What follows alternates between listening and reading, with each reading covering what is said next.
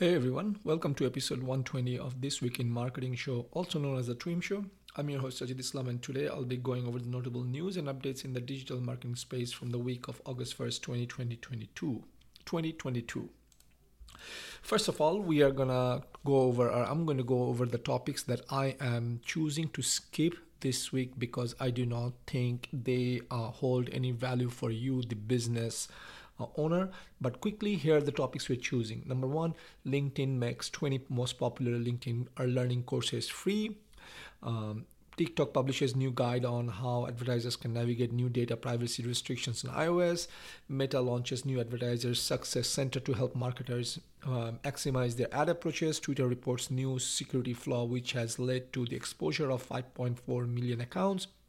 Instagram shares tips on effective influencer marketing collaboration. Google continues to work on deduplicating multiple ad listings after local service ads, um, you know, showing that there were multiple ads from Google that violating their Google's own policy.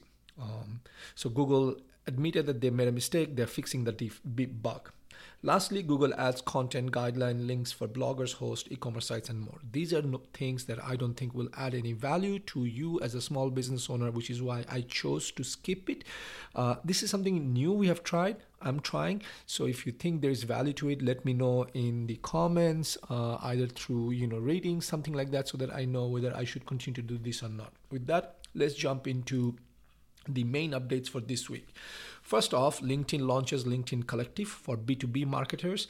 Uh, this is just a community. They're calling it a community designed for B2B marketers to inspire excellent success for all marketers. Now, I've checked it out, and here are my initial feedback minus the LinkedIn um, uh, PR jargon, which I will save you if you want to read it. It's in the show notes. But basically, I checked it out. It's basically a LinkedIn um, page and i call it a page because know like how our business market and grow has a page on linkedin is something similar to it. I wish it was more of a group than just a page.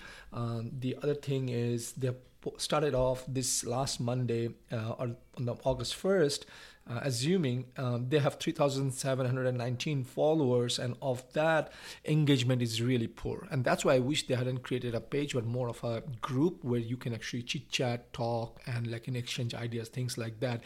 You know the same thing that you have with facebook group. And this comes to show like you know linkedin themselves are um, while they have the good intentions in mind they're doing a lot of heavy lifting they're trying to build a community. You cannot build a community through something like a page or through yeah i would call i'll continue to call it a page for lack of a better term but you, to build a community you need a group. I've seen this in facebook. You cannot build a community engagement through facebook page but you can build it through facebook group. So i hope whoever has done it uh, has good intentions. I hope if they're listening to this podcast they take suggestions and they create a group. If they continue to do a page i'm pretty sure it's going to fall flat and they're going to kill this initiative later on. So far i haven't seen anything that i really like on that updates. Again you know they're doing a lot of heavy lifting and this is where companies waste money that's my two cents. Okay, moving on. YouTube has made some updates uh, for creators. These are, you know, number one is you can create. Um, uh, subscribe creators can see how many subscribers uh, you're get, getting from community post this metric can be accessed in youtube analytics subscription source report that's one. Number two is they have allowed enabled the option. If you have en- enabled the option to remix your content now you can see three metrics such as total remix views total 15 remixes on mobile to- oh, not total I, I apologize top 15 remixes on mobile top 15 remixes on desktop.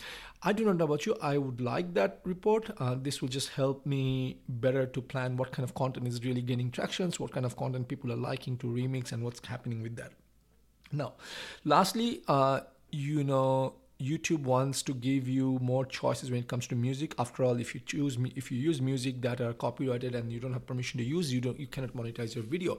So YouTube wants you to create use music to create videos, remix, and things like that, and then be eventually able to be eventually make money out of it. So that's why they're you know expanding their choices. They're doing more partnerships with labels and uh, publishers so that's all you need to do nothing else to do. Um, all it just says youtube is very creator friendly. They just want you to make more money. As a result you're going to create more content for youtube versus less of instagram or tiktok.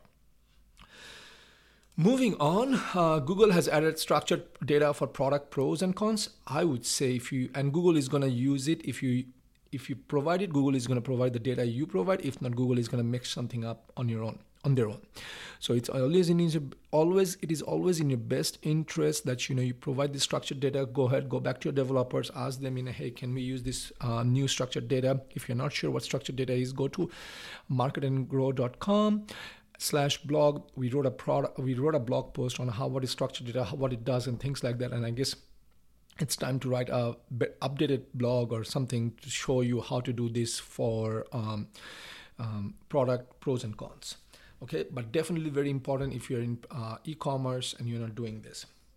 Next up is google has changed the search result for queries with quotes. Uh, this again this is just a end user functionality change nothing it hasn't changed any of the ranking factor indexing factor things like that. It's just that now when you do a search such as like in double quotes uh, google search or say if you do a google search on the word let's just say market and grow and the search result will show snippet where the quoted text appears even if it appears in the menu item. Previously this wasn't the case. Uh, google says they got a lot of feedback. This is people want to see it. I do not know. Uh, i mean I'm, I'm skeptical. I think they just did it because it's going to get let people um, stay more on google click on more things and off they go. Um, but you know something just you should know uh, again it does not change how the search algorithm works Next up is Google has launched a new version of Google Tag. This is particularly of interest for people who have multiple Google products, whether it's um, Google Merchant Center, Google Ads, Google Analytics, Google on your website. It just ties all into one to, to get uh, in one place. Now, one thing you should know is that this is only available with um, Google Tag Manager and Google Analytics 4, 4 okay so if you're not using google analytics 4 you're at a loss. Uh, i've used i've looked at it. I've, I've, like you know kind of played around with it. I like it because when you go to google tag manager there is a tab called google tag and where you can see that on our website we have the google site tag right? The global tag, which is gtag.js, we have that, and then it kind of shows uh, like, oh, it's connected to Google Ads, it's connected to this, it's going here. So it's a one place, a visual way to see uh, a lot of different things, where your tags are connected, what it is doing. When um, also Google plans to update this tag in the future. So if you're not using Google Site Tag, you're at a disadvantage. If you're not Google using Google Analytics 4, well, you know, I don't know if you're how, whether you're really running a good business or not because if you do not have measurement and especially Google the current version Google Analytics 3 is going away. So you definitely should be uh, migrating to Google uh, GA4 now because you have less than 11 months before it goes away and you want to collect historical data. Uh, and if you're if you're not running ads that's fine. You can still live without it because you're living off of uh, organic traffic or through facebook posts or social media marketing. Uh, that's all there is for this update. Uh, let's move on to the next update. Uh, and the next update is google planner now allows you to organize keywords into ad groups. Previously you have to do this manually. Now google has an automated um, a machine learning algorithm or artificial intelligence that suggests what ad groups your keyword should belong to. Uh, this is again helpful for someone who has thousands of keywords and doesn't know what ad groups they should uh, um, use. So it's quite helpful. Again, just with any other artificial intelligence, I would say um, test, be careful, be cautious, uh, let Google handle it, but go double check. Uh, don't just rely on Google. There are new features in Google's Discovery ad. Uh, the first of all, the onboarding flow for Discovery ad has been rebuilt. Advertisers will be asked to add different aspect ratios, distinct headlines, text overlays for images when they create their ads.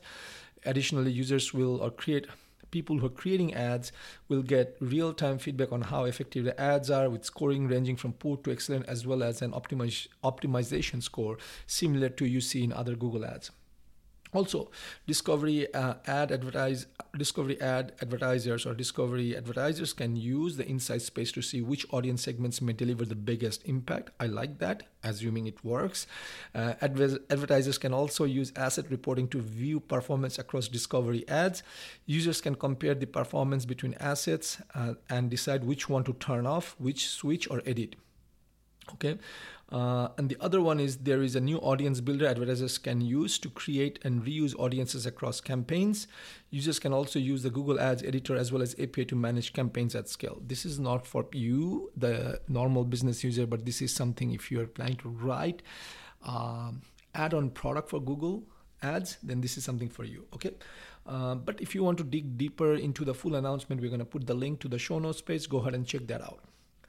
Next up, uh, Facebook is shutting down live commerce on October 1, 2022. Live commerce is going to continue to live on Instagram. However, Facebook said that, you know what, they don't see a future for live commerce on Facebook.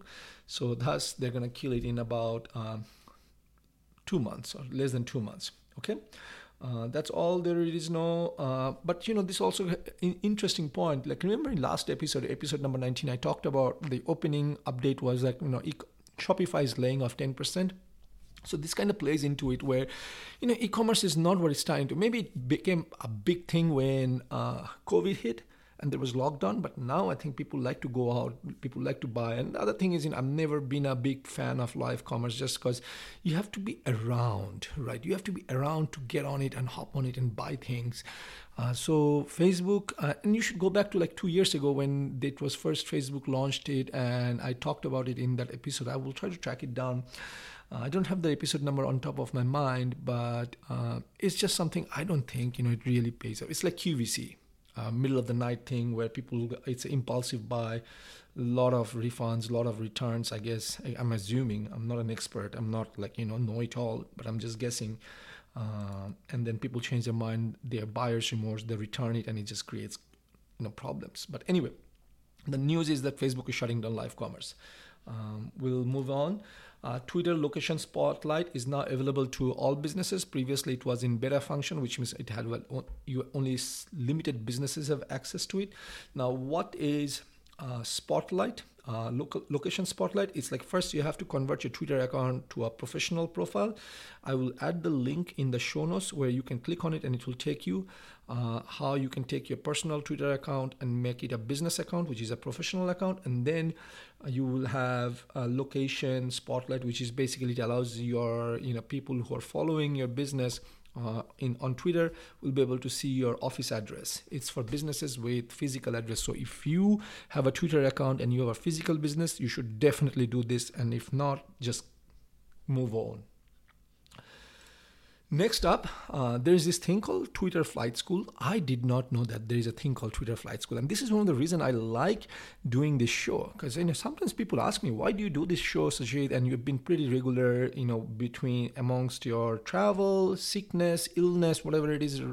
You do this every week. You spend time. I was like, you know, I consume the news anyway. I might as well record a podcast and share it with whoever wants to listen to it. If no one wants to listen to it, that's fine. So Twitter Flight School is a free education element which provides you with a Twitter accreditation and covers all the basics of tweeting and tweet strategy, which is worth taking to ensure that you are across, uh, ensure that you're taking, you're leveraging all the opportunities of the app. Okay. Now, Twitter is launching this called Taking Care of Business Workshops series, which is designed to help professionals starting out on Twitter gain a better understanding of its latest products and offerings. The workshop will cover how to set up your professional account, how to activate an op- appropriate spotlight for your business, and how to tweet confidently engage with your audience. Plus, there are other courses. So go ahead and check out Twitter Flight School, uh, especially if you're on the Twitter universe, Twitterverse. If not, skip. Okay. Lastly, and this is the big update for this week. Usually, it, something like this would not become the biggest update, largest update, but Pinterest reports a 9% revenue increase in Q2 2022. Now, you know, this is why I said the biggest update of this week is that I have noticed errors in their quarterly report, not only for Q2 2022, but Q1 2022, and I haven't gone back the previous quarters. So how did I catch this error? Well, I was looking over it, and they're like, oh, they lo- they have you know lost some users but their daily active users is still at 433 million right? So i was like hmm they lost users is 433 million so which region did they lose the use, users? And then when i was doing the math i realized that they lost 2 million users. Like i added up rest of the world europe us i added it up it comes to 431 right? Not 430 actually 430 Um, let me see. Yeah, it comes down to 432 million. Okay, instead of 433 million. So I was like, wow. So big because in Q1 they had 92 million users in the US. 19 in Q2 they have 90 million users in the uh, US. Plus they gained a bit of a users in uh, rest of the world, which is India and Latin America and things like that. But that's besides the point. The point is that now, having said that the numbers are off, which means the revenue per user is also off. But one thing I need to share with you is that besides that, they have an error message, and I'm going to write a blog on it, and I'm going to tweet that uh, Pinterest team, uh, that you know a billion dollar company with CFOs and all these things, they all glanced over and they all missed this basic mathematical error. Is that they make a lot still they still make a lot of money here in the US, right? Revenue per user in the US is I'm trying to think what it is. It's about like five dollars and some cents change. That's pretty big compared to like rest of the world is 10 cents. Well, this is the first time that they are actually they're seeing a growth of 80% on rest of the world which is like it used to be probably 2 cents now it's 10 cents but that's the big takeaway that Pinterest still makes a lot of money here in the US. They have mistakes or errors in their quarterly report. Uh, then there's this firm called Elliott Management who, who, that has a track record of buying up assets in companies that it believes could be performing better. Has recently purchased like nine percent stake in Pinterest. So these are good news. I wish Pinterest, uh, I mean, a publicly traded company making mistakes two quarters, maybe more in their earnings statement is a big thing it's a big, uh, you know, I guess, mistake. Because now they have to go back, recalculate everything, restate all their earnings, and their stock prices are going to take a hit. But oh well. Well, folks, that's it for this week in marketing. Now you know everything to be in the know. Uh, once again, this is your host Islam signing off. Until next week, take care. Bye bye.